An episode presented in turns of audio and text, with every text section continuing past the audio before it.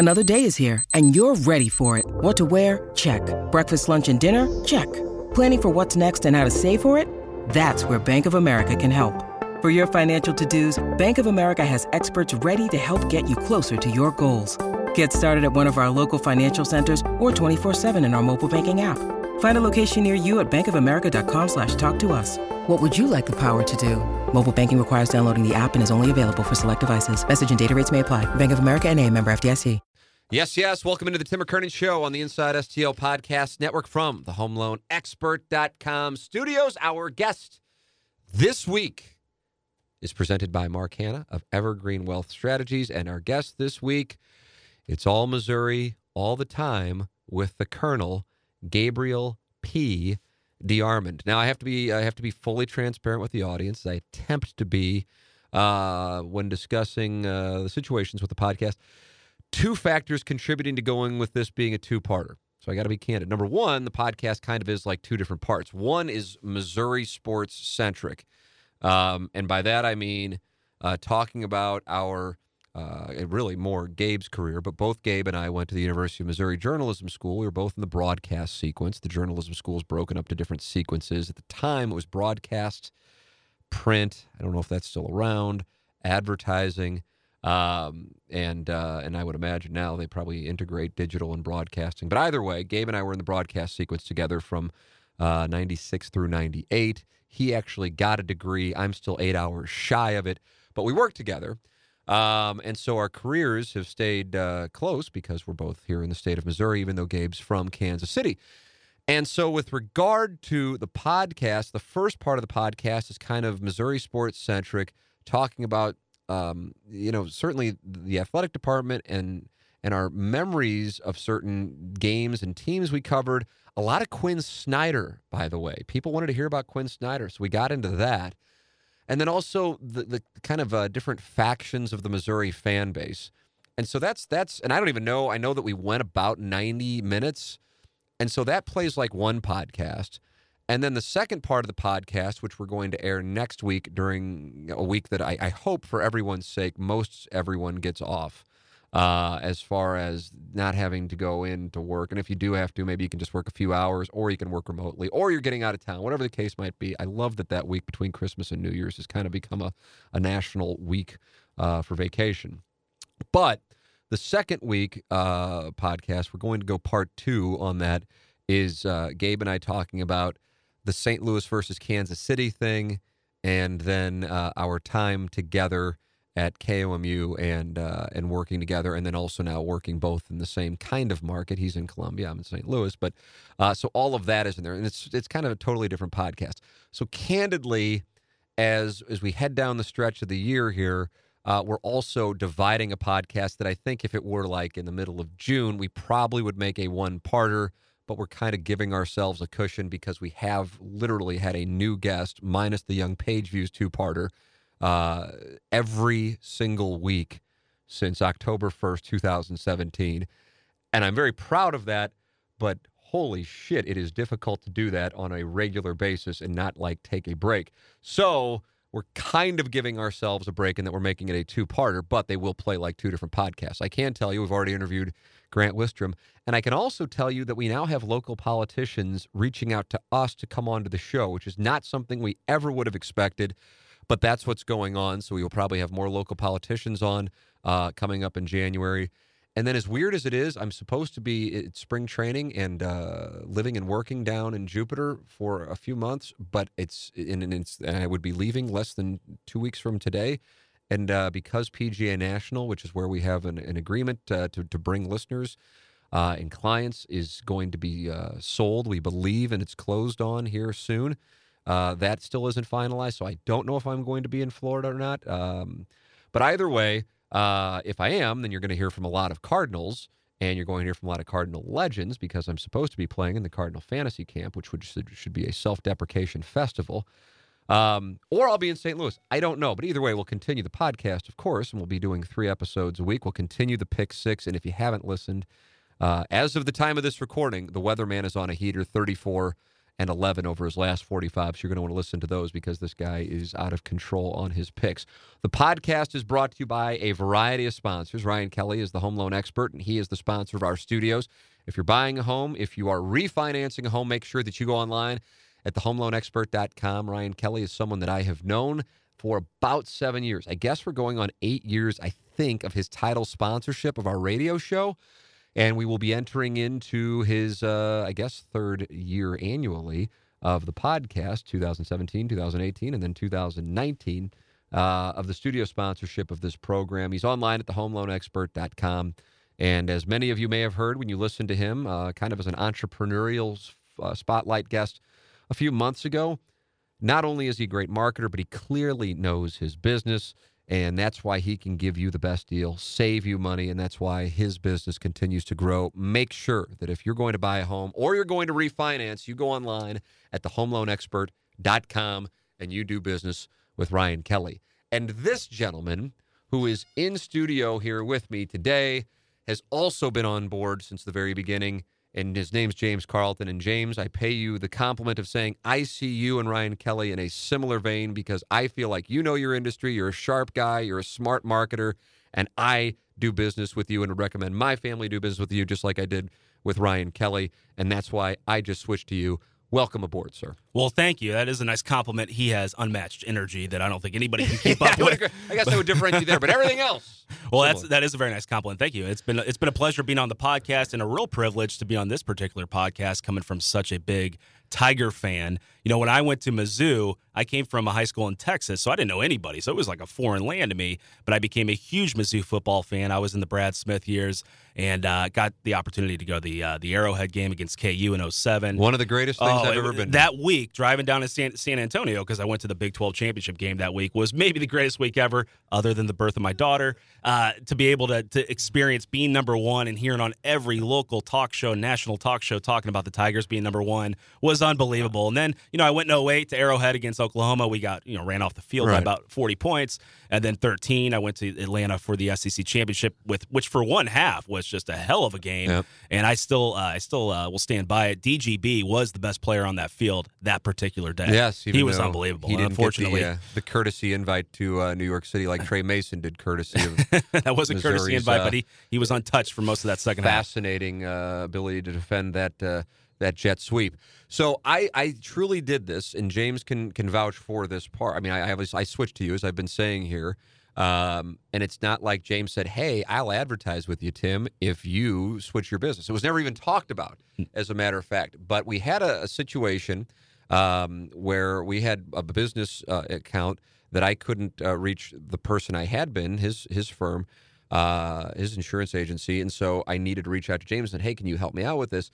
And how quickly it was taken care of, and how thoroughly it was taken care of. And I said to my wife I said, I think for all that we have now that we have, James and I both have children very close in age, like two weeks apart. Right. And I said, my responsibility is to my family. Uh, and so I felt like switching to you was the right move. And so after about a year of doing commercials for you, I said, I got to switch. And the thing that stands out to me and why I switched was because when I reached out to you, either you or one of the people you work with, and you have seven local people right here in the St. Louis area in Webster Groves, uh, all local people from St. Louis working in St. Louis, that you guys get the thing done and you know it's done to the T. And that's so important because, as, as you've said, and we've talked about it, I mean, not only would you have a nightmare scenario when you have to reach out about insurance, but imagine thinking for something and then you're not. And that's what I've noticed with you since I've switched that you've made sure of, specifically with me with disability, but just across the board, the attention to detail. And I think it's because of the team that you have. Well, I appreciate that. And we do have a very well staffed team. So nobody's under complete stress throughout the day thinking how am i going to keep up with all this busy work when you when you get a call or when you call in i should say you're going to get a live person on the first or second ring and they're going to take care of whatever you need and our goal is pretty simple i mean we're, we're there to remove liability risk i mean as you drive throughout town on 55 on 44 every other billboard seems to be an injury attorney. These guys and gals are very good at what they do, and we want to protect your your uh, your assets, and also we want to protect your biggest asset, which is your earning potential. I mean, if you're 30 years old listening to this, making fifty thousand dollars over the next 30 years, that's 1.5 million dollars in earning potential. That uh, that's assuming no raises, of course. We want to protect that biggest asset as well. So really, we try to keep it simple: remove liability risk and uh, protect your biggest asset. And I, I think the thing that I want to drive home to the audience is this, and I could be wrong on this. I don't know. You know your business, but that is that I think everybody kind of goes, "Yeah, I got an insurance guy or I got an insurance girl, and it's fine." And it's not really. And that's kind of how I was forever.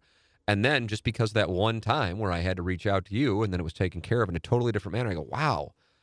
There, this there is a difference. It's not everybody's just the same, and everybody can either save you a little money, whether you're calling one of the ones that you see advertising on television that are you know based nationally or globally. Uh, the customer service and the attention to detail of you, especially, but the team at uh, Carlton State Farm Insurance Agency is what, from my standpoint, sets you apart. And even if you weren't an advertiser, I'd be like, man, I'm telling you, there is a difference here, and I would advocate uh, people making the switch. I feel like that's the key. That's the difference. Yeah, we can't control pricing. We can't control uh, how claims are paid out. I mean, State Farm has gotten to the number one position and has been there for a long time for a reason. They're not always the most expensive, but they're very competitive. Uh, but our differentiator is our team, our local team that's there to take care of you. And I challenge anybody to find a team that cares more about their customers yeah, than we do. I would be. I would really be surprised how you can become a James Carlton uh, client and I just did. I mean, I did this within the last 45 days, and I, I, I don't know, even know what I had to do. I hardly had to do anything, which is one of the best parts about it, by the way, because I always say they do all the paperwork for you. I can vouch for that. That happens. Uh, 314 961 4800. That's 314 961 4800. Or go online at carltoninsurance.net. James Carlton is this gentleman's name.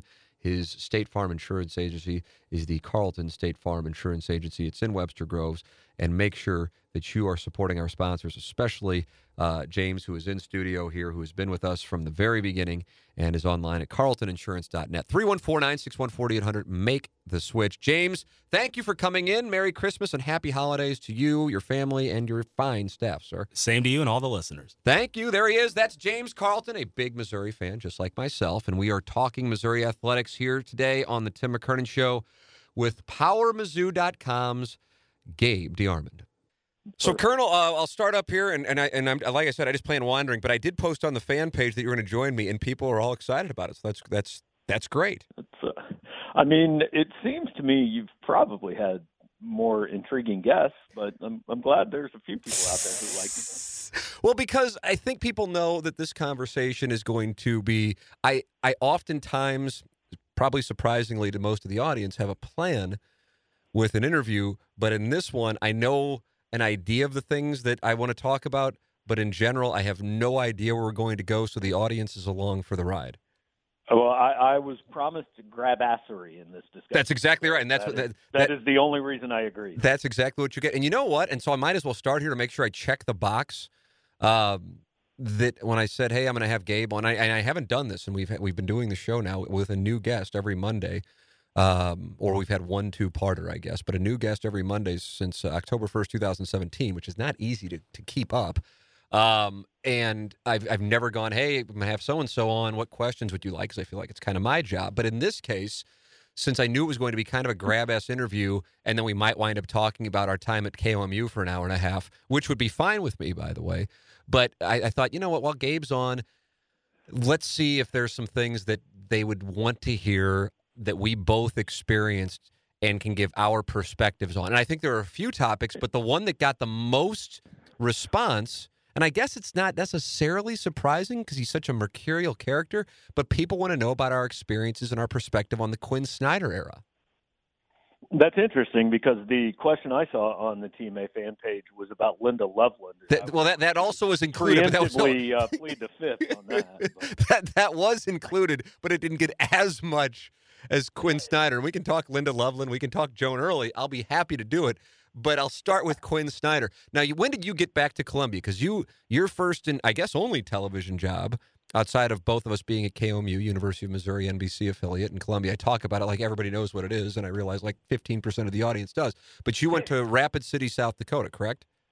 I did. I was there for four and a half years. Um, at which point, the general manager of that station informed me that he would no like no longer want me to be employed by him. Now, what was that about? I didn't real I didn't realize that. I guess theoretically, you got whacked. Oh, there, there is no. You can just take theoretically. Okay, perfect. I was uh, I was escorted into an office and handed a cardboard box to collect my things. What happened? Were they having layoffs, or were you like a banty No. rooster to deal with? It, it, they just it was a very small town place and I, like I didn't really get along with the people in charge and I don't see you and I are both now in the position where we're mostly our own bosses, correct? Uh, yeah, I'm kind of in a hybrid uh, position. I would describe it as. Okay. I operate a couple Yeah, of I- I- businesses, I and I'm an mean, employee at another. Okay, I technically have people that like you know pay me and tell me what to do, but they don't really tell me what to do. So, um, I, I have found that apparently when there are people who tell you what to do, that it is better if they like you Mm. if they don't like you, Mm. and uh, if there is not a willing. Um, can I swear on this? Oh my God, I'm, I'm gonna I'm gonna say the word fuck 320 times. That's my goal. Okay. I- i- If there is a willing ass kisser to take your place for less money, uh, that's generally going to happen. Oh God, I got to go find out who your weekend guy was in Rapid City in 20, 2002, and I'm gonna I'm gonna get him on next week. That's what Yeah, this is all uh, about. enjoy that conversation. I don't think I've spoken to him since then. Um, you know, but no, I it, there was nothing, uh, nothing to. I'd been there four and a half years. Like I, I had overstayed how long I wanted to be there and how long they wanted me to be there, but I had met my wife in, in that time, so I kind of limited my scope of, of jobs that I would look at. And the few that I did want, I didn't get. So I was still there waiting until I did get another one. And uh, then they made the choice very easy for me. Yeah, and so at that point, are you thinking, okay, so what what year was that? So I guess that's 2002, three ish, because you got there like in December of 2000 yeah, or February 98. of 03, I got fired. And, and then I got back here in August of 03. So what did you do in those like uh, five six months in between? Um, watched a lot of Tuesday morning quarterback on ESPN. good, good. Um, a lot of A and E. I think I've seen every episode of Biography. Huh. Uh, stayed home with. I had a kid who was. Let me think. At the time, he was six months old, so stayed home with him uh, while my wife worked, and uh, applied for every job I could find, most of which I didn't want. you know, Were- was it in television, or were you were you were you moving on from television? Were you looking at television, or were you going out of television? I was looking at everything. I I mean, I sp- but sports media? stations. What's that? Sports media? Uh, Yes and no. Okay. Like I applied for just jobs in town just to pay bills because I had a. I, we we had moved into a house I think 14 months before I got fired, and we had a six month old kid Wow. and a, a four year old. So it was ideal timing, really, on their part. wow. you know, so uh, so yeah, like I was literally applying for jobs that I would say, "Oh my God, please don't let these people offer me this job because I don't want this job, but I know I have to take it." And I didn't get any of them, so you know, no worries. So then, what happened in 2003? Like with So, was that was that uh, was that when was that when you went to Power Mizzou or started? I don't even know what Yeah. the history is Power Mizzou. Yeah, so Power Mizzou started in like '99. Um, the guy who ran it, he actually uh, ran both our Missouri and our Kansas sites, and he knew. So I was doing some freelancing for a group that was actually a competitor of Power Mizzou, and my job interview for a full time. Were you freelancing? Were you freelancing for Tiger Board? no, believe it or not. Uh, I'd love to be a. W nine with Tiger Board. Yeah, I can't even remember what the what the outfit was called, but basically they merged with Scout Okay. uh, like a few months later. But the guy had like he was stringing me along, interviewed me for a full time job. My my interview was very impressive. He said, um, "Could you name three people who Missouri signed in last year's recruiting class?" I said I could not name one. I did not know recruiting was a thing people cared about really. Um, and, uh, and and then he mentioned their main competition being something called Power Mizzou, and and I pretended that I knew exactly what that was and was very familiar with their work. I'd never heard of it. Uh, but the guy who ran that, um, my dad had done some stuff for him, and I think my dad mentioned to him that I was looking for a job, and so he was looking to hire somebody. He called me, had a contract on uh, on the table the next day, and Wow. I accepted that. And then all I had to do to get out of the other deal was, you know, make some calls to lawyers and stuff, and say, "Hey, I never signed anything, so get me out of this." And they did, and uh, there we went. Wow. Did you ever expect that it would turn into what it's turned into? Oh, not at all. I, I mean, and and this is we're getting off the Quin Snyder topic. No, I know, but but I wanted but I wanted to see how much of Quin you were around for. So I was around for, I guess theoretically I was around for all of it, but like the seven months that I was in Little Rock in my first television job. Um, but, I, Yeah. but I knew you missed part of it as well because I knew you were in South Dakota. Yeah, I was I was actually in South Dakota for Quin's first Four years, I guess. three seasons, I guess, maybe four, honestly. Um, because I went, I was in South Dakota Norms last year. I actually drove down to Denver, and uh, that's where Missouri played in the NCAA tournament against New Mexico That's right. in Norms last year. I watched that game.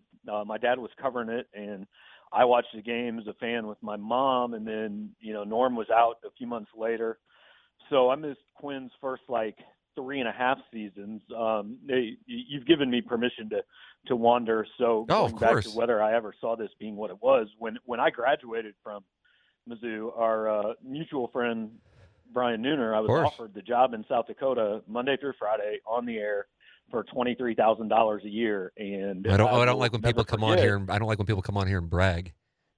Yeah, I know exactly right. So Nooner Nooner said to me, "You have to take that job. We don't see that kind of money for first jobs in TV." so like all these people who think that you go into the media and you make a lot of money, like that's not the reason anybody goes into it. I was I was actually at a grocery store up there one time and I was buying my knockoff, you know, five dollar laundry detergent or whatever, and I saw a guy who who knew me through being on TV, and he said, "Why are you buying that cheap stuff, man? You're on TV." I said, "You just you just don't understand." People do don't. you?" I think people know. I think people know now. I think, but sometimes, like when I left KMOV in 2005, there are still people who think that I got fired because they couldn't comprehend that somebody would leave television to go into radio, and I was doing both and shows between because there's like there's no way you're making more in radio than television. I go, I'm almost making twice as much. And they're just like, there's no way. And I'm like, I don't know what to tell you. This is the way that it is. And that was in 2005, eh much less 2018. Yeah, exactly. I mean, I worked with people who legitimately had full-time jobs and their parents sent them money every month because what they made was not enough just to pay their bills. Don't, I don't know. I You know, don't so yeah, TV is very. If you are at the top, you make a ton of money, and if you are not at the top, you make absolutely nothing. Yeah, you don't really, uh, unless you impact the bottom line, you have no leverage. And I find you can impact the bottom line much more in radio, where you can, where you can be yourself. So you get, you get, you get the gig in Columbia in 2003. Quin, at this point, they lost in the NCAA tournament in the second round to Marquette in Indianapolis uh, in overtime. I was at that. Uh, yeah, that was the Rickey and AJ. That's correct. Uh, one against Dwyane Wade. Steve uh, Novak, I think, was the guy who hit like three after Mhm. three after three in overtime. And so Yeah, they lose. Travis Diener. That's right. And so Quin at that point, that's right. I remember for me, this is my Quin anecdote. I recall the day he was hired. So you weren't in Columbia the day he was hired. No, I was not. The day he was hired, this was like this was this was when I was enjoying my life. I, I this was a beginning a run of enjoying my life for a good few years. Right around this time, KOMU, and it start and I'm just I'm kind of enjoying myself. Uh, and I recall waking up at a uh, a Lass's place, uh, and I go, oh, I gotta I gotta leave. There's a press conference for the new basketball coach, and um, and so I I hustle over there because it's bright and early at like ten in the morning, and my God, that's just that's that's essentially four in the morning to me at that time. And I get over there just in time, thinking it would just be like your standard Columbia media people. And I get there right as it's starting, and it is like a frat party. It was unbelievable. I've, nev- I still haven't seen anything like it since. Um, and that was a number of sorority girls were there. I'm dead serious. I'm not making this up. I think for the handful of people who are listening to this who are there, they'd be able to attest to this. And it was like a They call this foreshadowing.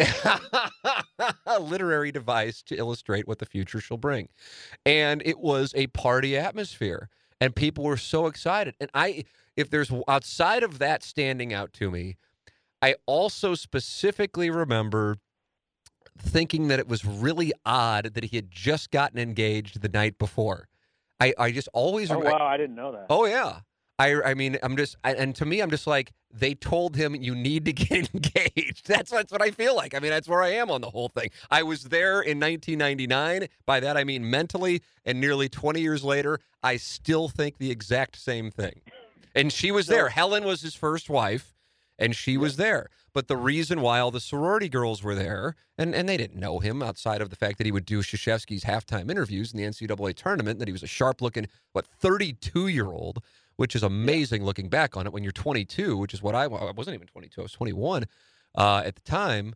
Uh, or maybe I was 22, whatever, 22, 21. You think 32, you're like, you know, 60. And now being 42 and looking back on it, and I go, oh my God, I can't imagine running a college basketball program when I'm 32. Yeah. So that that that story reminds me very much of when we were at KMU. So I went out one day and and played some golf at the fine links at LA Nickell. Ah, And, uh, nice. yeah, it uh you know I think it is actually illegal to play golf at LA Nickell and not drink. So I uh I had had had a few and at about 2:30 I got home and uh someone from KOMU called and said, "Hey, Joe Castiglione is resigning to take the Oklahoma AD job. Can you come shoot that for us?" And I said, um, "I can. I don't think I can drive to the station, and I don't know if it will be in focus. But if there's nobody else to do it, I will." And they they let me out of it that day. Uh, so that was that was my introductory press conference moment. Uh, was that but quin yeah the first the first thing i covered for power mizzou the first basketball story i covered so i'm gonna i'm gonna give you a shot and, and see Mm, august okay. of 03 All right. It happened before the season started. Any idea what the first thing i would have done was? August of 03, I'm going to make a play on the jailhouse tapes of Ricky Clemons. it was the release of ricky clemons from jail. I was actually there when ricky had the lollipop in his mouth and uh one of the assistants and i no longer remember who pulled up with his windows all uh, covered in newspaper so you know the media wouldn't know who I'm going to allocate 48% of my bankroll on Tony Harvey. 48% of my bankroll is on Tony I mean, Harvey. That, that would be that would be a solid guess. Yeah. It was one of the more upstanding things T. Harvey may have done. Um, but yeah, uh, so that was my first. Uh, i i speaking of foreshadowing, the first story I covered basketball wise for Power Mizzou. So So Quin only lasts a couple more years, right? I mean, a year and a half, I guess. Is that right? uh, he was here through. I, I think he got fired in the middle of the. Oh five oh It was either 05 or 06 season. Right. Uh, Gangster Probably Pete's looking all of this up. Uh, at least I think he is. Um, but to, to see when he's leaving. But but the thing that, that that his exit stood out to me was the way that it went down. It, is the Gary Link thing accurate? Oh, it's hundred percent accurate. What the hell is it- what- what is- what is that about? I think it was my dad who wrote that story, and I think that was just Mike Alden kind of not understanding uh, how bad that was going to look if it got out. And I, I remember saying after Quin left, like, what Missouri has managed to do is make Quin Snyder the heroic figure in all this. Like, so, so for those who don't know what, so for those who don't know what, ha- I, t- I, t- I talk about these things like everybody knows, and I gotta, I gotta, I gotta try to step out of my inside baseball Right. world. Go ahead and explain what the Gary Link tie to Quin Snyder and Mike Alden is. Yeah, so long story short, Gary Link was at the time the color commentator and may have been kind of like a special assistant to Mike Alden. I don't remember if he was at that time. But anyway, the upshot was rather than telling Quin himself that he was fired, uh, Mike Alden sent Gary Link to have that conversation with Quin uh, because I believe the reasoning was he thought that Quin would take it better from Gary because Gary was was friends with him uh, or friendlier with Mhm. him. It was more of a peer relationship than a boss relationship. Either way, it got out. It it was uh, looked upon very poorly, as it should have been. I, I mean, it was stupid. Don't get me wrong, but um, I, I remember writing after that that like this is a guy who has your program on probation, who has made your basketball team a national laughing stock, and somehow Mike Alden has made him look like the good guy who shouldn't have been fired. Like it, it was, it it was impossible to do. Hey, hope you're enjoying this interview with Gabe DeArmond of PowerMizzou.com. All of our guests are presented by Mark Hannah of Evergreen Wealth Strategies. Here we are at the end of the year. And one of the things that can give people anxiety, I'll be candid with you, gets me anxious as well as you start thinking about end of the year finances, where things are going, and you want to make sure you're organized. Well, here's what you can do. You can talk to Mark Hannah with Evergreen Wealth Strategies online at evergreenstl.com. Mark helps everyday people meet their financial goals by helping them to create a clear picture of their finances. His number is 314 889 0503. And I want to make this clear. I really, really do. This is important to me. Um, it's a weird spot because I don't want to say any any sponsor is more important than any other sponsor because it's obviously that's not not the case.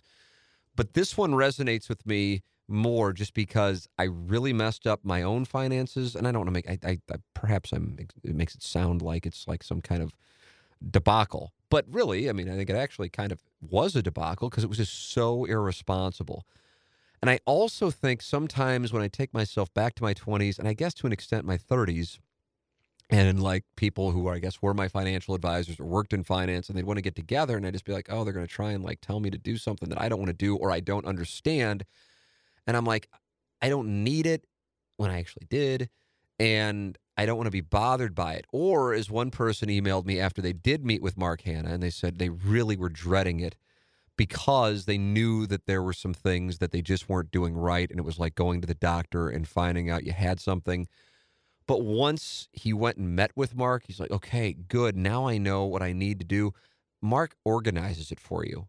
And then you say, and then he's going to ask you very simple questions. Enter in the information in the iPad and say, okay, if this is what you want, this is what you got to do. Now, I'm not going to tell you to do it, but if you want to do it, this is how I can do it for you. And that just changes the whole game. It's so important. It really is. And I, I really want to, I mean, you know, I, I just it, it, when it gets down to it, my goal is to this is my career, but because of the platforms that the radio show has and the podcast has, and I guess to an extent social media has, I'm able to communicate with people and and truly speak from a firsthand experience that this is so important.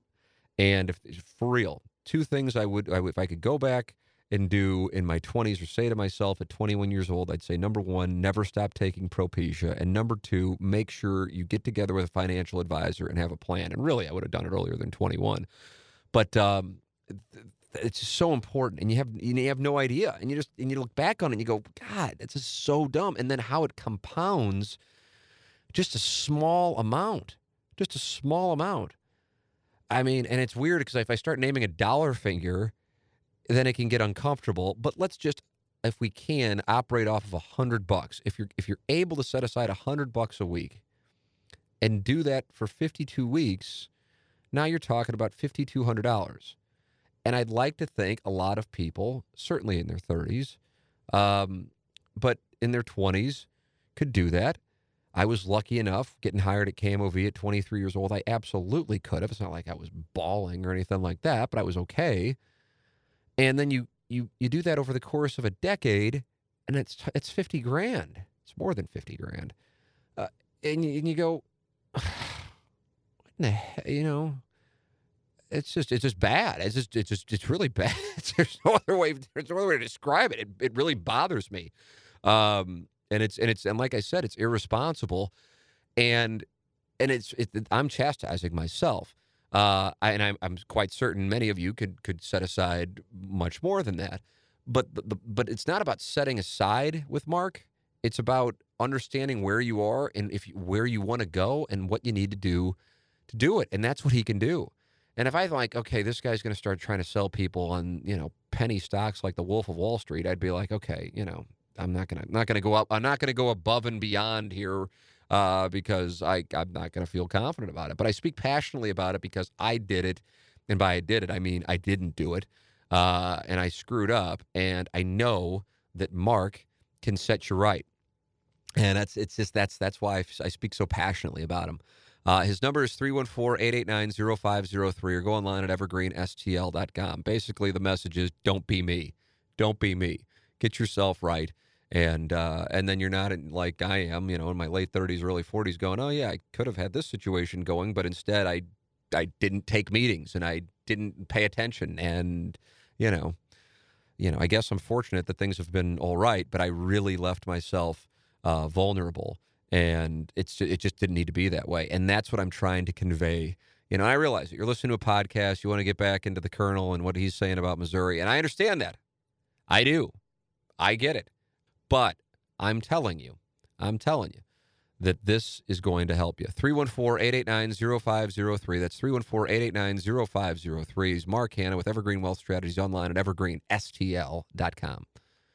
So specific to Quin, because um, you know, my wife was a student there uh, and graduated in 06.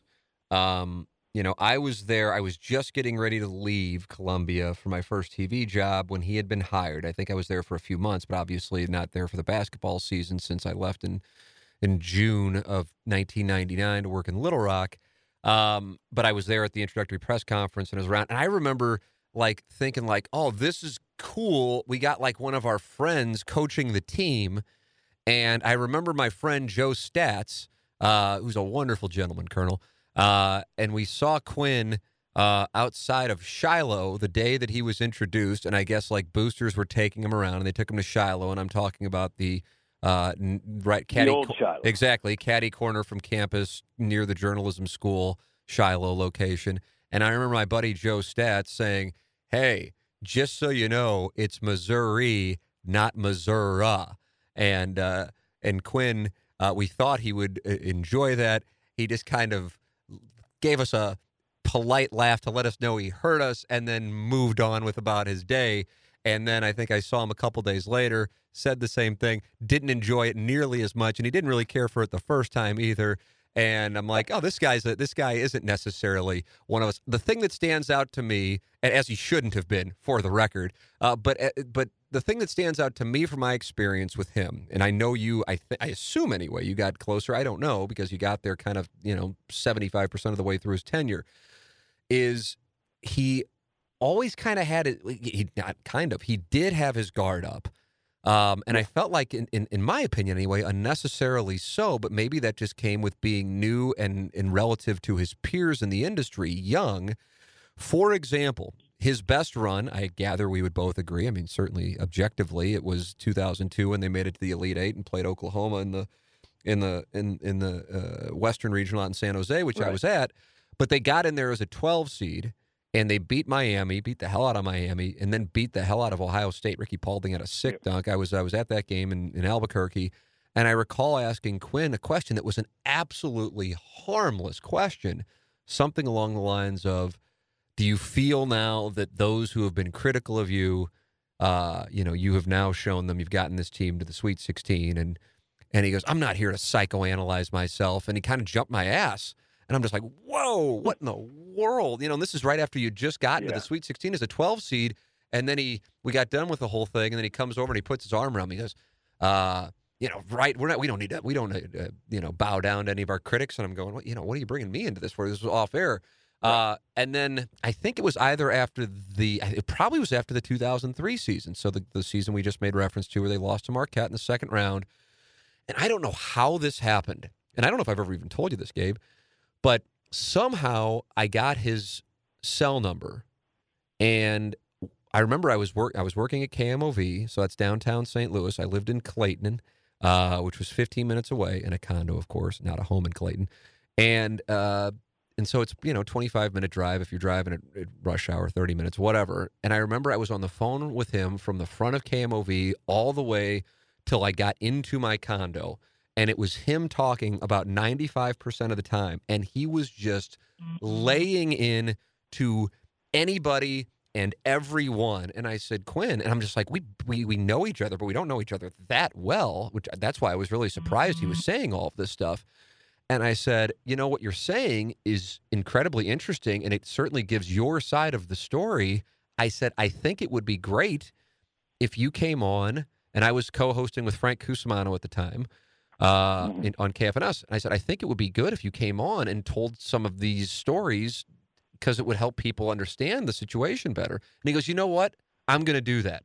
And I'm like, sweet. I can't believe this. This interview is going to be incredible because I mean, whether it be Norm Stewart, whether it be John Calipari, whether it be Floyd Irons, um, uh, it, it was a, it was, I mean, it was a conversation that if, you know, I mean, I, it, you know, I, it, Right. was, it was it was something else. And so he comes on, and I think that I think one of his main contentions because this became a whole thing after the fact, and then he threw up his hands and said, "I'm done. I tried, and now I'm done."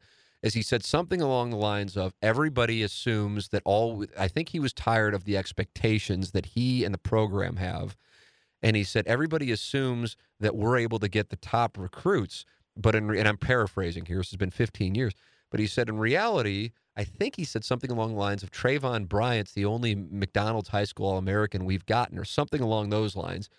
And it was a it was a candidate interview. It wasn't you know even a third of his candidate is the phone call, which was private. Uh, and obviously, I'm not even going into the details uh, now, but but that call, that call when he was on with me and Frank, the interview, then pissed off, if I'm not mistaken, Floyd Irons because Irons was pissed off that he was by saying the only high profile recruit we've gotten is Travon Bryant, i.e. McDonald's. got Jimmy McKinney. Exactly right. And then that pissed off Floyd Irons. And Quin's like, see, I tried to be candid. I tried to let my guard down, and I can't win. He goes, I'm going back to doing the way that things that, that I was, and I'm going to, you know, essentially lay low. So that was my learned- experience with him. Yeah, Quin learned a lot of hard lessons at Missouri, and you know I, I'm not at all surprised that he's a, a good head coach Because he's uh, a very smart guy. Yeah, he is, and and that was Quin's biggest problem. He was so smart, and I have talked to people who were on his staff or on his teams who have 100% confirmed this for me. But I always thought Quin's biggest problem, because I, I don't know how often you would do it, but I would sometimes walk out of press conferences with Quin and go, I don't know what the fuck he just said. I, I, I, I use it still as an outdated. I, when somebody answers a question and they talk for a while, but they don't really answer the question, I go, "Oh, the Quin Snyder strategy." And then because I, I Well, would do one-on-one interviews with them, and then I would get done, and I'm like, "Man, we just talked for 40 minutes, and I didn't get anything out of it." It was like it's like genius politics. Right. It wasn't that he didn't answer the question. It was that he was talking like in ways that I couldn't understand it. You know, I mean, he was Quin was smarter than I was. He was smarter than everybody he ever coached. And I talked to to somebody who was, you know, a GA for him or something. And this was just a couple years ago. I talked to this guy, and we were talking about that, and he said, I, "I'm telling you, we would leave the huddle during practice sometimes, and those kids would look around like, I, I don't know what he's talking about." You know, because Quin was so smart that I think he had a hard time relating to 20 year old kids.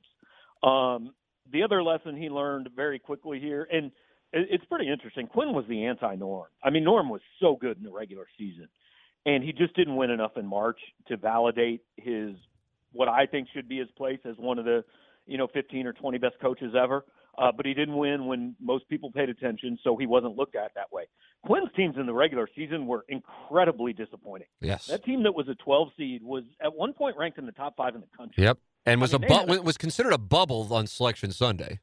They were the very last team in that tournament. Yep. I mean, they were incredibly disappointing that year. But they won three games at the right time. And Missouri fans that were so starved for success in March fell in love with Quin because of that. Now, again, he made four straight NCAA tournaments. That's not something a lot of guys have ever done at Missouri. In fact, I think Norm is probably the only other one who's ever done it uh, because I don't think Mike Anderson did. Um, and, and then Frank Haith and Kim Anderson obviously didn't. Uh, so he, he had a decent run, but the, the biggest lesson Quin learned here was what works at Duke doesn't work here. Yeah. Like we can't just go. It, what Quin got caught with is he'd go out and he'd go after Jason Kapono and Luol Deng and all these guys, but they didn't just come here because it was Quin Snyder. Like those guys went to Duke because it was Duke, but they didn't come to Missouri. And then his backup plans weren't quite good enough. He also, like I always say this, if anybody thinks Missouri, if Quin Snyder got to Missouri and just decided to learn to cheat, come on, man. Quin learned all that somewhere. He even said at one point when uh, they got in trouble for flying family members of Paulding and Johnson either to Columbia or from Columbia or something. I, it it wasn't a major deal, but it was a, a minor NCAA violation. And he even said, "We did that at Duke all the time. I didn't know we couldn't do that." Hmm. You know, so uh, look, I don't mean to disparage one of the great coaches of all time, but Nice. like Quin didn't just make up his playbook. What about off the court elements that became and I and I have no idea what's true and what's Yeah. not. Um, what is your understanding of how much that contributed to his demise? so many things you know, were said. I don't know if any of them are true, to be quite honest with you. I mean, I think Quin was was young and in a college town and probably had a little more fun than he needed to have, but I can't I can't speak to whether any of the wildly salacious rumors were were necessarily true or not. They kind of took on a life of their own. Yeah, they they certainly have to the point now that people just pass them off as fact, and I obviously have absolutely no clue what's what's true and and what's not. But um, I, will tell you this, and I and people ask every once in a while because we have been lucky enough um, to to have you know I mean Jay Nixon's been in studio here, Jack Danforth's been in studio, Bill DeWitt, Tom Stillman, the owners of the Cardinals and, and Blues have been in here, um, along with you know athletes and media personalities. Also, we've had some great great guests. Uh, you obviously being the, the, the biggest exception. Uh, with, with, yeah, goes without clearly. goes without saying. down week. yeah, yeah, this is the holiday week. we can't be great all the time. but the one, if some, people say, well, "Who would you love to get on?" and I said, "Well, within the scope of what I consider to be reality, because people would go, what about like a, a president or something like that? Let's stick with what's the scope of reality. So my white whale at this moment for this show is Quin Snyder, and he's really been my white whale for a long time. Assuming I could get him to do what we just said he didn't ever really do, which was answer questions, and now he's, you Which know, he was an, because if you read any stories with Quin, he still doesn't like to talk about Missouri. I know. And he was Uh, he was in the mix I mean, for coach of the year last year in the NBA. You know? we we tend to forget the human element of these people. They're robots and they get paid millions of dollars and we scream for them to be fired and all that. Like that cut that whole thing really cut because Quin was a guy who had never been anything but the golden boy. I mean, he was a McDonald's All-American. He was the point guard for national title teams. He was the the cover boy. He was the you know, his hair was the story of college basketball. I mean, every and I don't want to say it had been easy for him because that's insulting. But like he had never been the underdog. And all of a sudden here people were trashing him and I don't think he probably still really knows how to deal with it. But he clearly, I mean, he went to the D League, he humbled himself. Yeah. You know, and D League think and what, Russia, right? Probably was good. He went to that? he went to Russia too, right? I think he did coach in Russia. Yeah, he coached. I know he coached uh, the a team in El Paso or somewhere down in Texas. It was Austin when Dennis Yeah. Johnson died. I think he became the head coach of Mm. that team, if I'm not mistaken. okay. Yeah, I mean, it's Oh yeah, but I, I mean, I'm not shocked he's doing well. He's he like he's a smart coach. He's a, he's a good basketball guy, but he just needed to be somewhere probably where people were getting paid legally to be there and and you know it was they were kind of on his level as far as basketball because I, I don't think the kids here were probably could even understand half of what he was trying to I mean I, his infamous you know player development playbook like I was in school for what from 5 to 22 17 years if you added up all my notes I think they would be that binder would be thinner than Quin's player development book it's isn't it amazing? Isn't it a, isn't it a weird thing to say? But it, I mean, that's the truth. That was uh, that was that was the deal. It was kind of a, a- a rotation. I mean, I can I can I can picture the players, and you're right. I mean, if it weren't for you know Miami, Ohio State, and if you recall, and this is getting really into the weeds on the 2002 NCAA tournament, but they played UCLA. But that's because UCLA had upset number one Cincinnati, and Cincinnati was considered Yeah. an absolute machine. If that doesn't happen, I don't know if he ever even gets the visit from Gary Link. In other words, I don't know if he lasts that long. Yeah, well, and and the funny thing about it, I mean, obviously Ricky Clemons was what led to it all. I mean, that dude was people forget what a good player he was. Mhm. Like, if he and Clarence Gilbert were just awful in that loss to Oklahoma, but if they were anywhere close to the players they normally were, Missouri's in a Final Four. Yeah. And, and Quin's whole thing here is different. And the other thing, the the ultimate what led to Quin Snyder getting fired here was that he believed, and from what I was told, he believed it because he was told that Tyler Hansbrough was coming to Missouri, and that Missouri didn't need to worry about recruiting any other big guys. And Quin Huh. believed him. And He was told by the Hansbroughs, or he's trouble. told by somebody else. Um, I've been told the Hansbroughs told him he was coming. You know, Wow. um, Now, not publicly. Tyler never committed publicly, obviously, and and I say this all the time. Like people ask about silent commitments. I've covered recruiting long enough. Like that's like you you being someone's secret boyfriend. Like, yeah, I want to date you. Just don't tell anybody else. You know, so sounds hot. That doesn't mean a whole hell of a lot. But anyway, eh, you know, if Tyler Hansbrough comes, if they don't get in NCAA trouble, and Tyler Hansbrough comes here, Quin's yeah. the coach here as long as he wants know, to be. Quin's still Quin's still in Columbia, not in Salt Lake City. I mean, realistically, he's not. But, right. You know. Yeah. He uh, he would have gone one of the blue longer, bloods. But it, it's it's interesting. I get asked all the time if you could ask one person at Missouri one question, and you know you get an honest answer. What is it? You were talking about Quin. Mine has always been up until at least the last 12 months anyway. Mine has always been. I would love to ask Mike Alden.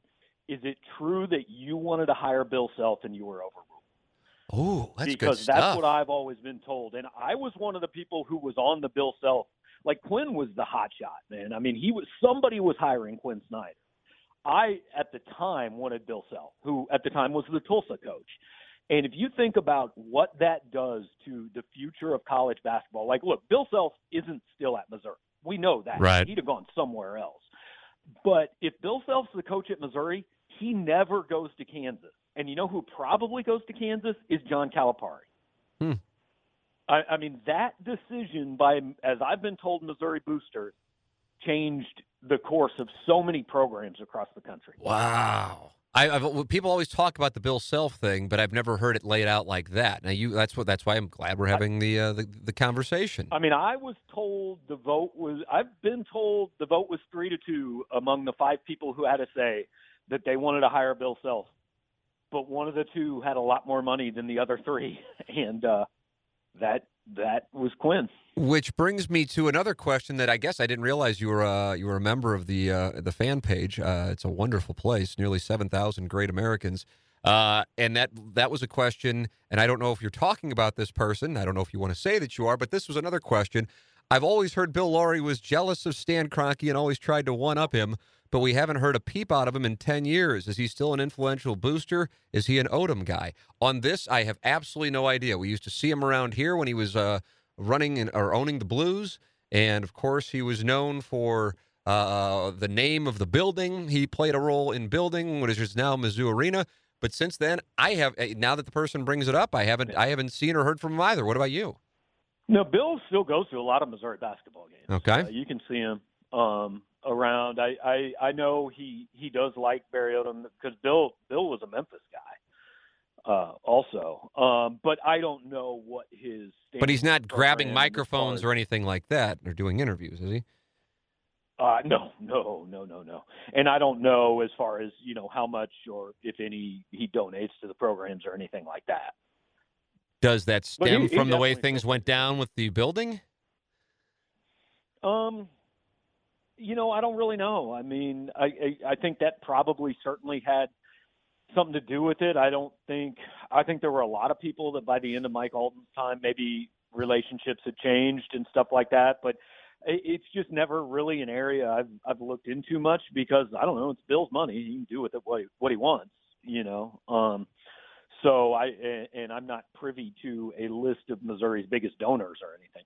So the, the, one of the things that I'm uh, there there are a couple I guess there are three things that I want to make sure I go deep into the weeds with you on. And I'll attempt to, to, to, to do it. I don't, I don't know because obviously it's going to be ADD theater, and, and, who knows what we'll talk out talk about before we accomplish all three.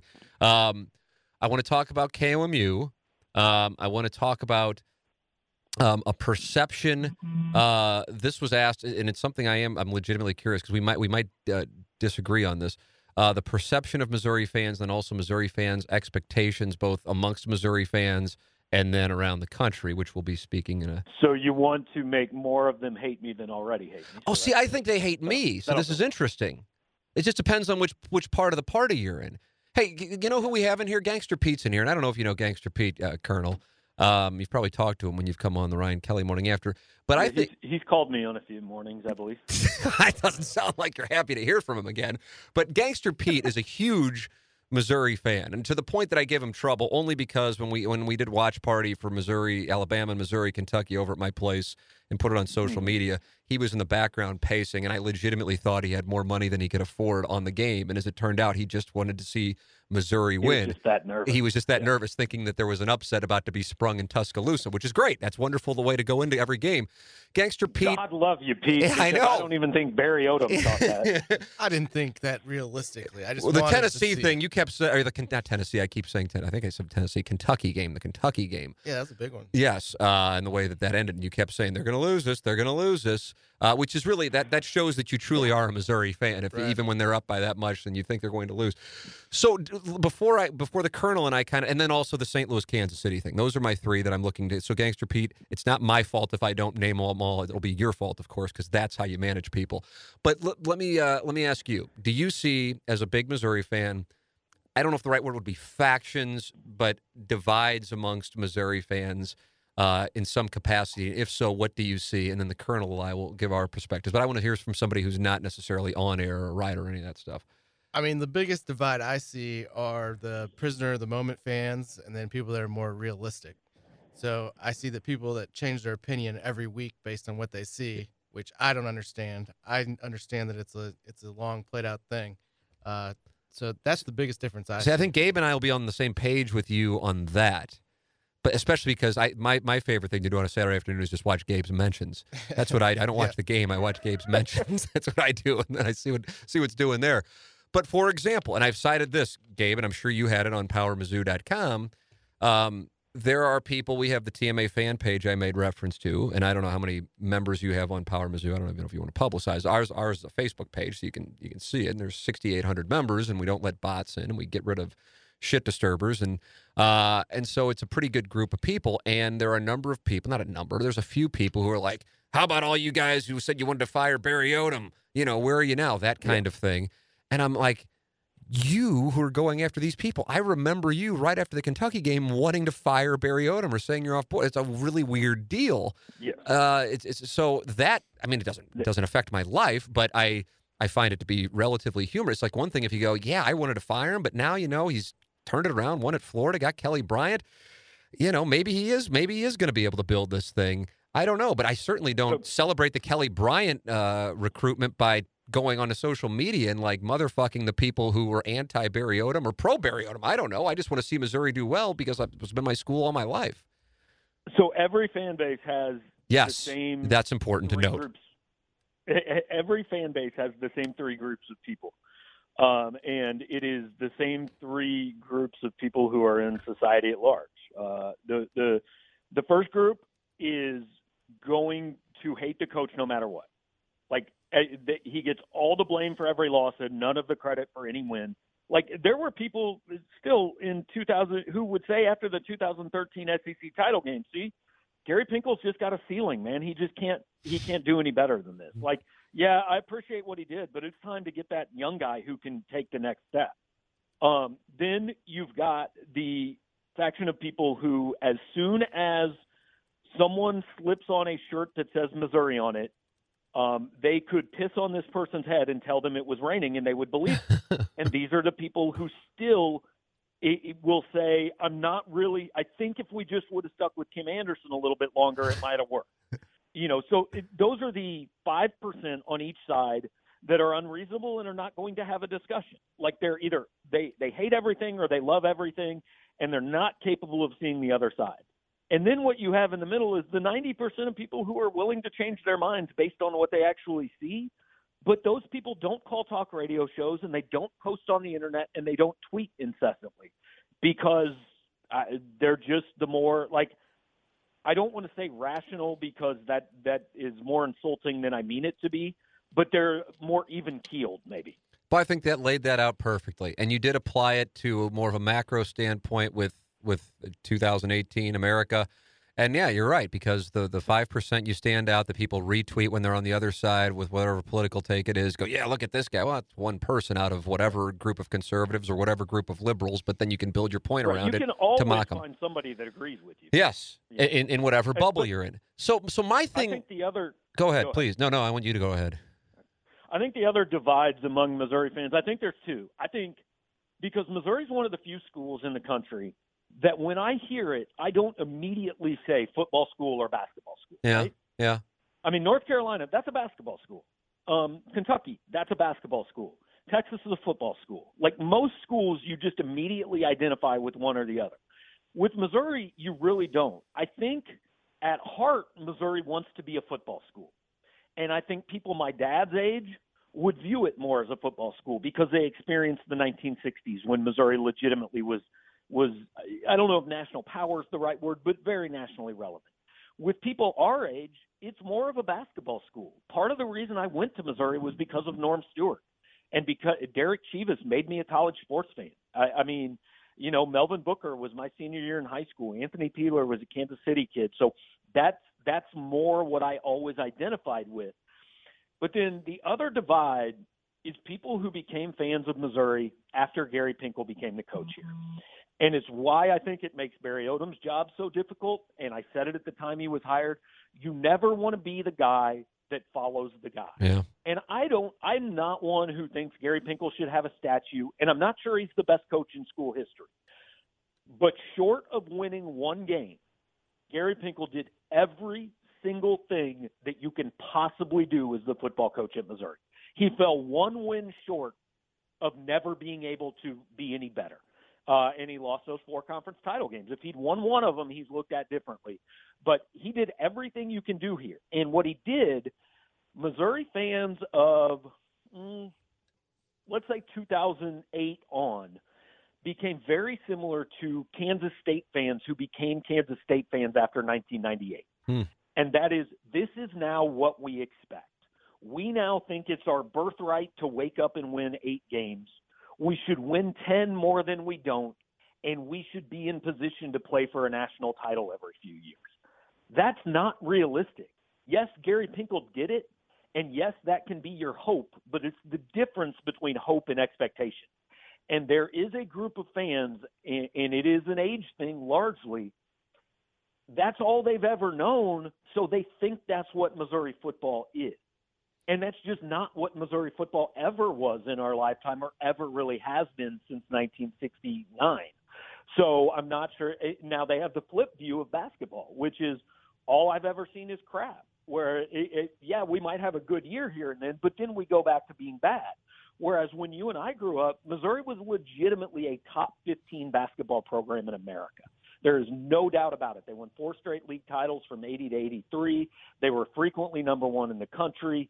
They just didn't win in March, but that was legitimately a top 15 basketball program in America. So we look at basketball and say there's no reason Missouri can't be that. And there isn't. You, you know, But the, current Missouri basketball fans say, I've never seen that. Show me good and I'll show up, but I'm not going to show up till then. Yeah, that, so so there's so many questions I have out of that, and also just observations. And I'm sure a lot of hardcore Missouri fans are listening to this and either loving it or, or or what we're saying or what you're saying right there bothers them, or, or just my mere presence bothers them. But along the lines, eh, but but with Missouri, I don't know if we agree on this or disagree with on this. I I, I think we're we are both at the age uh, where we're kind of in the middle where we can see what happened here recently and have our views change because I recall specifically you were I don't know if you would have been there no you probably were in South Dakota it's a story I've told a number of times but I think it was Pinkel's first day his media I know I said it to him when I was at his house interviewing him last year for uh, the first episode of this podcast actually about how I was working at KMOV and my photographer was a huge Tennessee fan and obviously Missouri's in the Big 12 at the time and he wore a Tennessee hat. It didn't even cross my mind. Now, obviously, you would totally think differently, but he always wore the Tennessee hat everywhere. He's a Knoxville guy, or from the state at the very least. And Pinkel asked him to take the hat off. Uh, and and I remember my photographer was kind of like, "What did you say?" And then Pinkel like saw it was the team photo day, and he saw that everybody was kind of getting worked up. Like the team was paying attention, like, "Oh my God, what's going to happen here?" And then Pinkel pulled him aside and said, "Listen, I'm trying to do something here." just while you're here, I'll get you a Missouri mm-hmm. hat, put the Tennessee hat in the car, and then you can put it right back on as soon as you get in the car. He goes, I just don't want to send a message that it's all right to wear another school's hat here. And that that did happen. And, and I thought right then, I get in the car with the guy to drive back to St. Louis after we do our interviews. And my uh, my photographer says, I'm telling you something, because I thought he might be all pissed off. I had no idea where he was going to be. He goes, I'm telling you something. That guy's going to win a conference championship here. I go, Missouri winning a conference championship in the Big 12? Are you kidding me? That's impossible. It wasn't even on the it, it sounded like funny. And and we were only at that Mm-hmm. time, Gabe, three years removed from a team that won a bowl game, and that was a very good team. I mean, I realize they're not up there with 07 and 13 and even 08 and 14 and 2010, but the 1998 team was a, a team that is we we cited when we were there. Uh, They led everybody they played at halftime, and they played some damn good teams. They played at Ohio State, at A and M, at Nebraska. I mean, and a- against number one Kansas State that you just made reference to. That was a very good team. But the idea of Missouri winning a conference championship was foreign. And now, granted, because you have Alabama as the UCLA of, of, of football in 2018 with what's gone on over the last decade with Saban, it seems impossible. They have been in that position four times since 2007. And so, from my standpoint, the thing that I push back on, not so much I'm pushing for Missouri becoming Alabama, but I push back on the idea that what was going on after the Tennessee game, and then then we all were looking at the schedule and going, okay, they can get to seven wins, six is in play, and Missouri doesn't f- fire coaches to go to bowl games, and I I reject that because I feel like going to a bowl game in 2008. I don't feel like I know that going to a bowl game in 2018 versus going to a bowl game in 1988 are two different things, even different than 1998. And I feel like that's setting the bar too low. And that's not a commentary on Barry Odom at all. It's a commentary on, you know what, we're past the point of just six wins being good enough around here. That's that's where I am. Do we do you disagree with me on that? No, I don't. Okay. Uh, six and six is six and six is no great accomplishment. You're two and six in the league. You're, you know, if Missouri had gone six and six this year, their best win is probably Purdue. I don't know Tennessee. Know? You know, um, that's not any good. Um, so no, I, I think at six and six, Barry's job would have been in jeopardy. I, I do think that. Uh, my mark, I've said Missouri does not fire coaches for going eight and four. You go eight and four, you're 500 in the SEC. You have a lifetime job. Well, I'm, I'm with you Uh, on yeah, that. I I, didn't, I didn't know anybody was saying to fire him at eight and four. Uh, there are people who would, and there will be people like, okay, so he went eight and four this year, whatever the bowl game is, it is. But let's say he goes eight and four for the next four seasons. There will be people who say, this is the ceiling. I'm tired of eight and four. Let's go find the guy who can win ten. You know, um, it, because it's it's human nature. It just is what it is. You get tired of of the same. Um, but no, six and six. I, I don't think there's anything. Okay, all right. six and Th- that, six. that's Uh, what I that's what I that's also what I fight back against the settling for mediocrity argument that I always hear. Like, just because you say it is very, very difficult for Missouri to win a conference title, or it is not realistic to expect Missouri to play in the national championship game, doesn't mean you're settling for mediocrity. See now, and, and, and I don't think we're necessarily disagreeing per se, but I mean we No. we both know, and, and I would imagine at this point the vast majority of the people listening are aware that within the last eleven years they've been a win away from playing for the national championship two times, and so that doesn't mean that I Again, expect it's it. possible. You hope for it. It's not the expectation. Right. I agree with that. I agree with that. I just, you know, what, what, what was with the Odom thing, and I feel like it got to a point like almost talking politics that it was it was almost not even Oh, yeah. wor- worth the the trouble because you were talking more often than not with either the five percent in one wing or the five percent in the other wing, and I realized when in reality I'm talking to the ninety percent. Um, but it's like, oh God, I can tell this person's in the bubble, and I don't even want to bother. You know, it's like uh, whatever bubble it's in, whether Odom's got to go or Odom's got to stay. And I'm just like, at this point, and this is before the Florida game, at this point, I don't know what could possibly have you going, this guy's got it all figured out and it's going in the right direction, even though if you did watch them, comparatively speaking, in 2016 and 2017, they were a better football team in 2018. No. But there were but the thought process was they were certainly going to be a better football team than than 2016 and 2017. Yeah, people that said before the Florida game that he had it all figured out were absolutely as delusional as the people that said he should have been fired Sunday morning after Kentucky. I, I, I don't know. What, I don't. I have no idea what you would have based. I have no idea what you would have based it on. Exactly. And again, that's the five percent that you can piss on them and tell them it's rain and they believe it. Okay. Yeah, I, I mean that's the five percent who, after Missouri beat Auburn in the SEC tournament in Kim's last year, were going. Well, these guys are still playing hard for him. Maybe we shouldn't have fired him. No, you should have. It was the right call. So, and so along those lines, I mean, I think for the most part, people are like, you know what? I mean, a win at Florida, even though I th- were you, did you go to Gainesville for that, or were you in Columbia? Yeah, no, I, I was at every game. Okay, all right. So I, I recall watching that game, and I'm just like, how in the hell did this team beat LSU? Because I, but part of that's Missouri playing well. Uh, and then part of that, Florida just had a really bad day. And I think the, the two met, and that was your extreme circumstance, kind of like Missouri and Auburn last year. That was about as, you know, not that Auburn played out of their minds. I have no idea how to compare and contrast, but Missouri played about as poorly as they could at the end of a bad run. And there's your result, an extreme debacle. Because I look at Florida that day and I'm going, what in the hell is this? How did this team beat LSU, the team that beat Georgia? Although I realize you could never apply the transitive property in college football.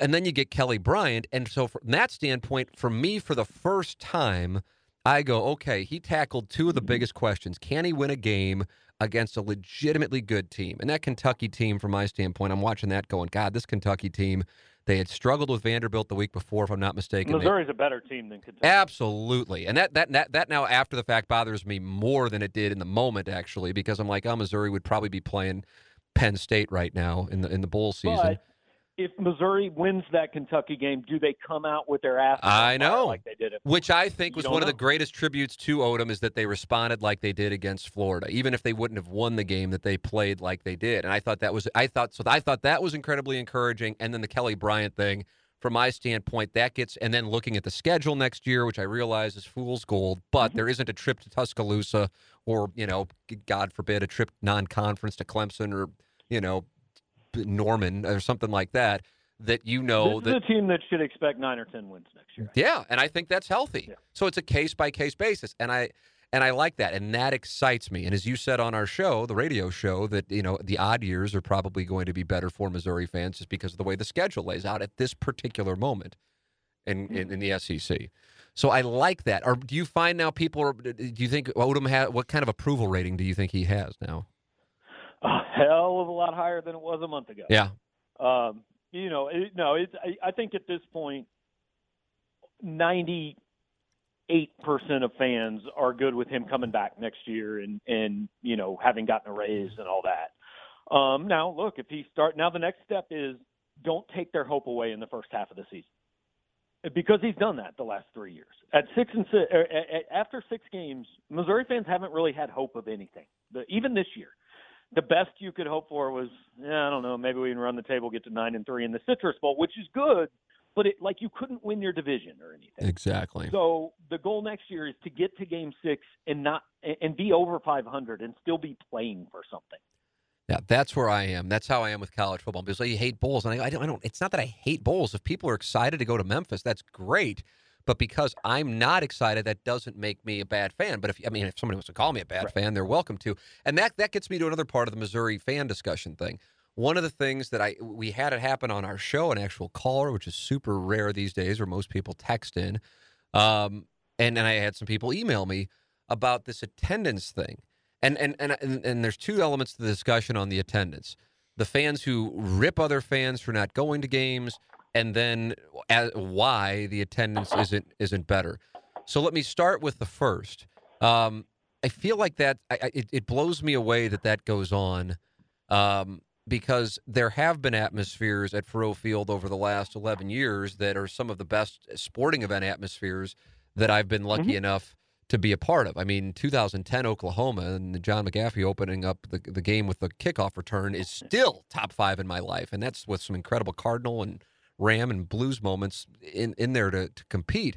Um, and then obviously, I'm sure you would name 07 against Nebraska. It sucked what wound I up would happening. say 03 against Nebraska. Oh yeah, I was at that one too. 07 against Nebraska, 08, the atmosphere to start on Saturday night against Oklahoma State, which wound up being a debacle, was sick. 13 against A&M. first SEC game against Georgia. Yeah, yep, was 12 against great. Georgia.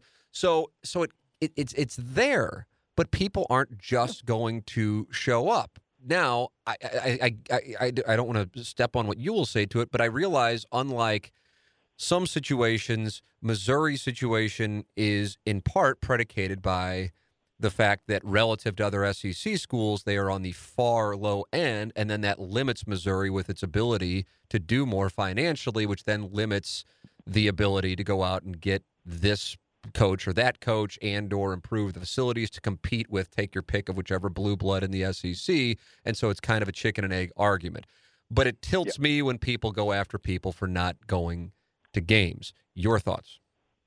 Well, it, the first thing I always say is I would never tell anyone how to spend his money. If your reason for not going to a game is I can't afford it or it's too expensive or I'd rather take my kid to Disney World or what, no issues.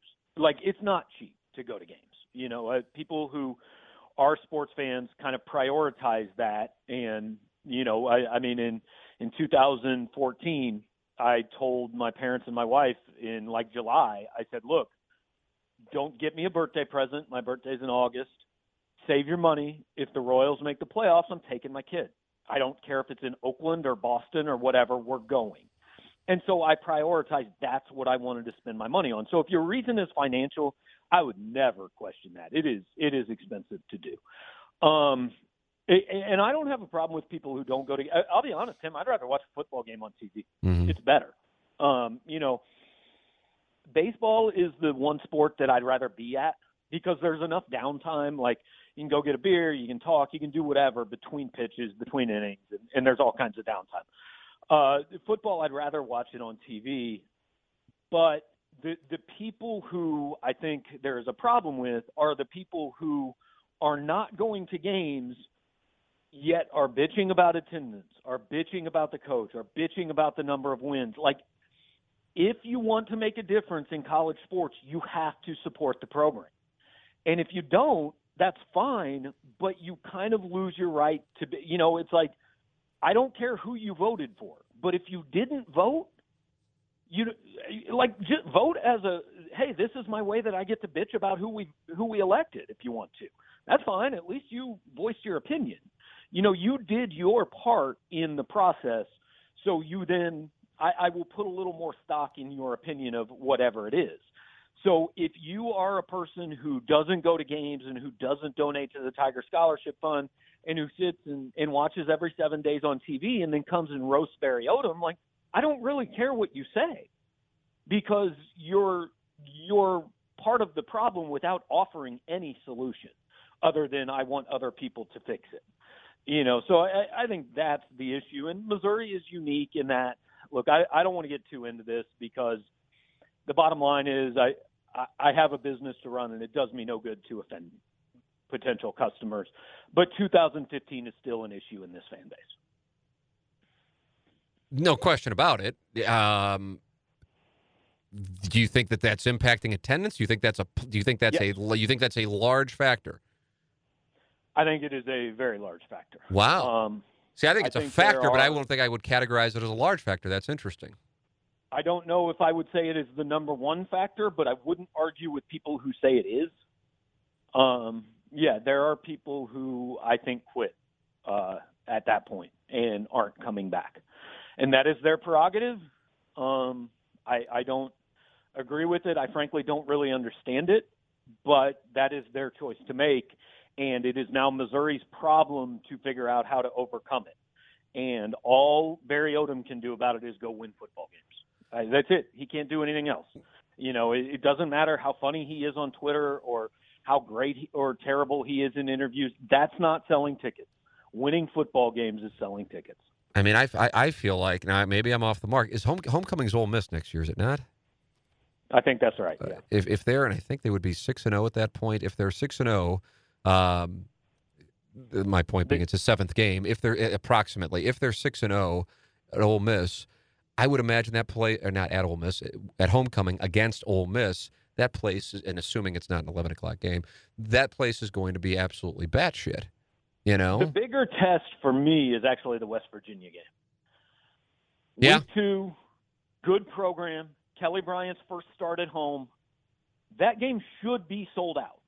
Yeah. Yeah. It, it, Gary Pinkel said way back in 2011, if we're going to join this league, we've got to do it at every level. And look, the bottom line is, yeah, attendance is down all over the place. But like I, I was in Knoxville, Tennessee. They've been bad for a while, and they've been worse than they expect to be for about 15 years now.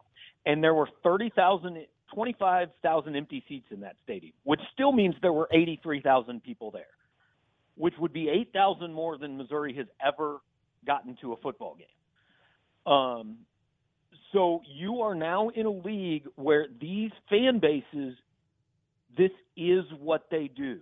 And I understand the excuse of, but they don't have the Chiefs and the Royals and the Blues and the Cardinals and you know they. I get it, but this is the league you're in. This is the choice your school has made.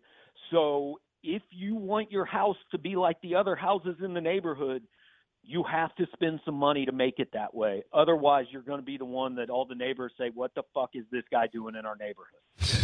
You know, he can't take care of his yard. His garage door doesn't work. His car's unblocked. Like this doesn't work in our neighborhood. Um, and, and that's the choice that's been made at Missouri. And if you want to fit in and not fit in with Vanderbilt and with Kentucky football. And I'm not saying you're ever Alabama and you have 105,000 people at the game. That's not my point. But if you want to be on more of a level playing field, you know, you, you need better support than Ole Miss. You need support like Arkansas gets. You, you need that, and uh, you know, yeah, they got to win. They got to do their part, but the fans have to do theirs as well. Why do you think? Why do you think the attendance, if we're taking, and I realize you can't take it out, but it's not like before November 2015, Missouri was, you know, known as, you know, the place to be on a Saturday afternoon when they have a home game. Why do you think attendance isn't better for Mizzou games? And I'm talking both basketball and football. Because there, it's the same reason people ask why Missouri can't recruit better. There is no statewide pride for the state university in this in this state. Um, the two biggest cities uh, border other states. It, you know, shit. People think I'm from Kansas because I grew up in Kansas City. Um, the third biggest school is you've got as many or, or city you've got as many Arkansas and Oklahoma fans in Springfield as you do Missouri fans. You have Missouri State, which generally doesn't like Mizzou. Um, so the state is divided. Um, you know, it's a very it's really a diverse state. The northern part is a bunch of farming. The boot heel is more, you know, more southern. Um, Kansas City and St. Louis are the big cities. The rest of it is is very rural. Um, it's just the people in St. Louis. Their number one sports team is always going to be the St. Louis Cardinals. The people in Kansas City's number one sports team is always going to be the Kansas City Chiefs people from Arkansas, the University of Arkansas is their thing. That's what they do. People in Alabama are Alabama fans or Auburn fans. In South Carolina, they're South Carolina or Clemson fans. Um, it's just what they've always done. You know, their week, their their falls are built around where do I need to be on these 12 Saturdays. And it's not that way in Missouri, and I don't know how you change. I don't think you do change that. Yeah, I mean, I, when you talk about the cultural element, I agree. I guess what I do is I go back to when we were there in the mid 1990s and late 1990s and where it was then and where it is now. And if you would have told me that Missouri would have done what they've done and that there were atmospheres like the one atmosphere that stands out to me, I guess there were probably two, Gabe, while we were there, November 1997 against Nebraska, the fam- that famous game, the flea kicker game, and then the next November uh, when they played K State, and K State was number one. Mm-hmm. Um, but we've had multiple games like that since we left, and to the point that you know the team's been in conference championship games four times. I just feel like it's it, it has evolved, but because it's doing so perhaps at a pace where there is still is not a conference championship, just like when we were there, you can't say it's turned a corner. So along those college lines, football is the slowest sport to change in the country. If you look at the best teams in America in 1960, there a lot of them are still the best teams in America. Yeah. Oklahoma and Ohio State and Alabama, these uh, LSU, these programs have been great forever. Um, in Texas, you know, and it just it doesn't change in two years. It doesn't change in ten years. It might change in fifty. So when my kids' kids are in position to donate to a university, maybe Missouri's at that level, but not before then. All right, there it is. Part one with the Colonel. Part one with the Colonel. Next week, we go into uh, the St. Louis versus Kansas City thing because Gabe and I both have kind of observed this. Now, I'll be real candid with you. Um, it is my opinion that this is way more from the Kansas City side than it is the St. Louis side. Um, but I wanted to hear Gabe's perspective on it. and uh, and and really what, it, where it came from. And I think it came from the 1985 World Series. But I mean, you know, I mean, it'd be great if if some of you listening were like students at the University of Missouri in '85, which means at this point, let's see if we can do some quick math on the fly. That means you'd be about 51 or two or three or four years old. And maybe you can speak to what that was like, because because let me tell you something. If if the Cardinals and Royals would have played from '94 through '99 when I was down there, um, you know, oh my God.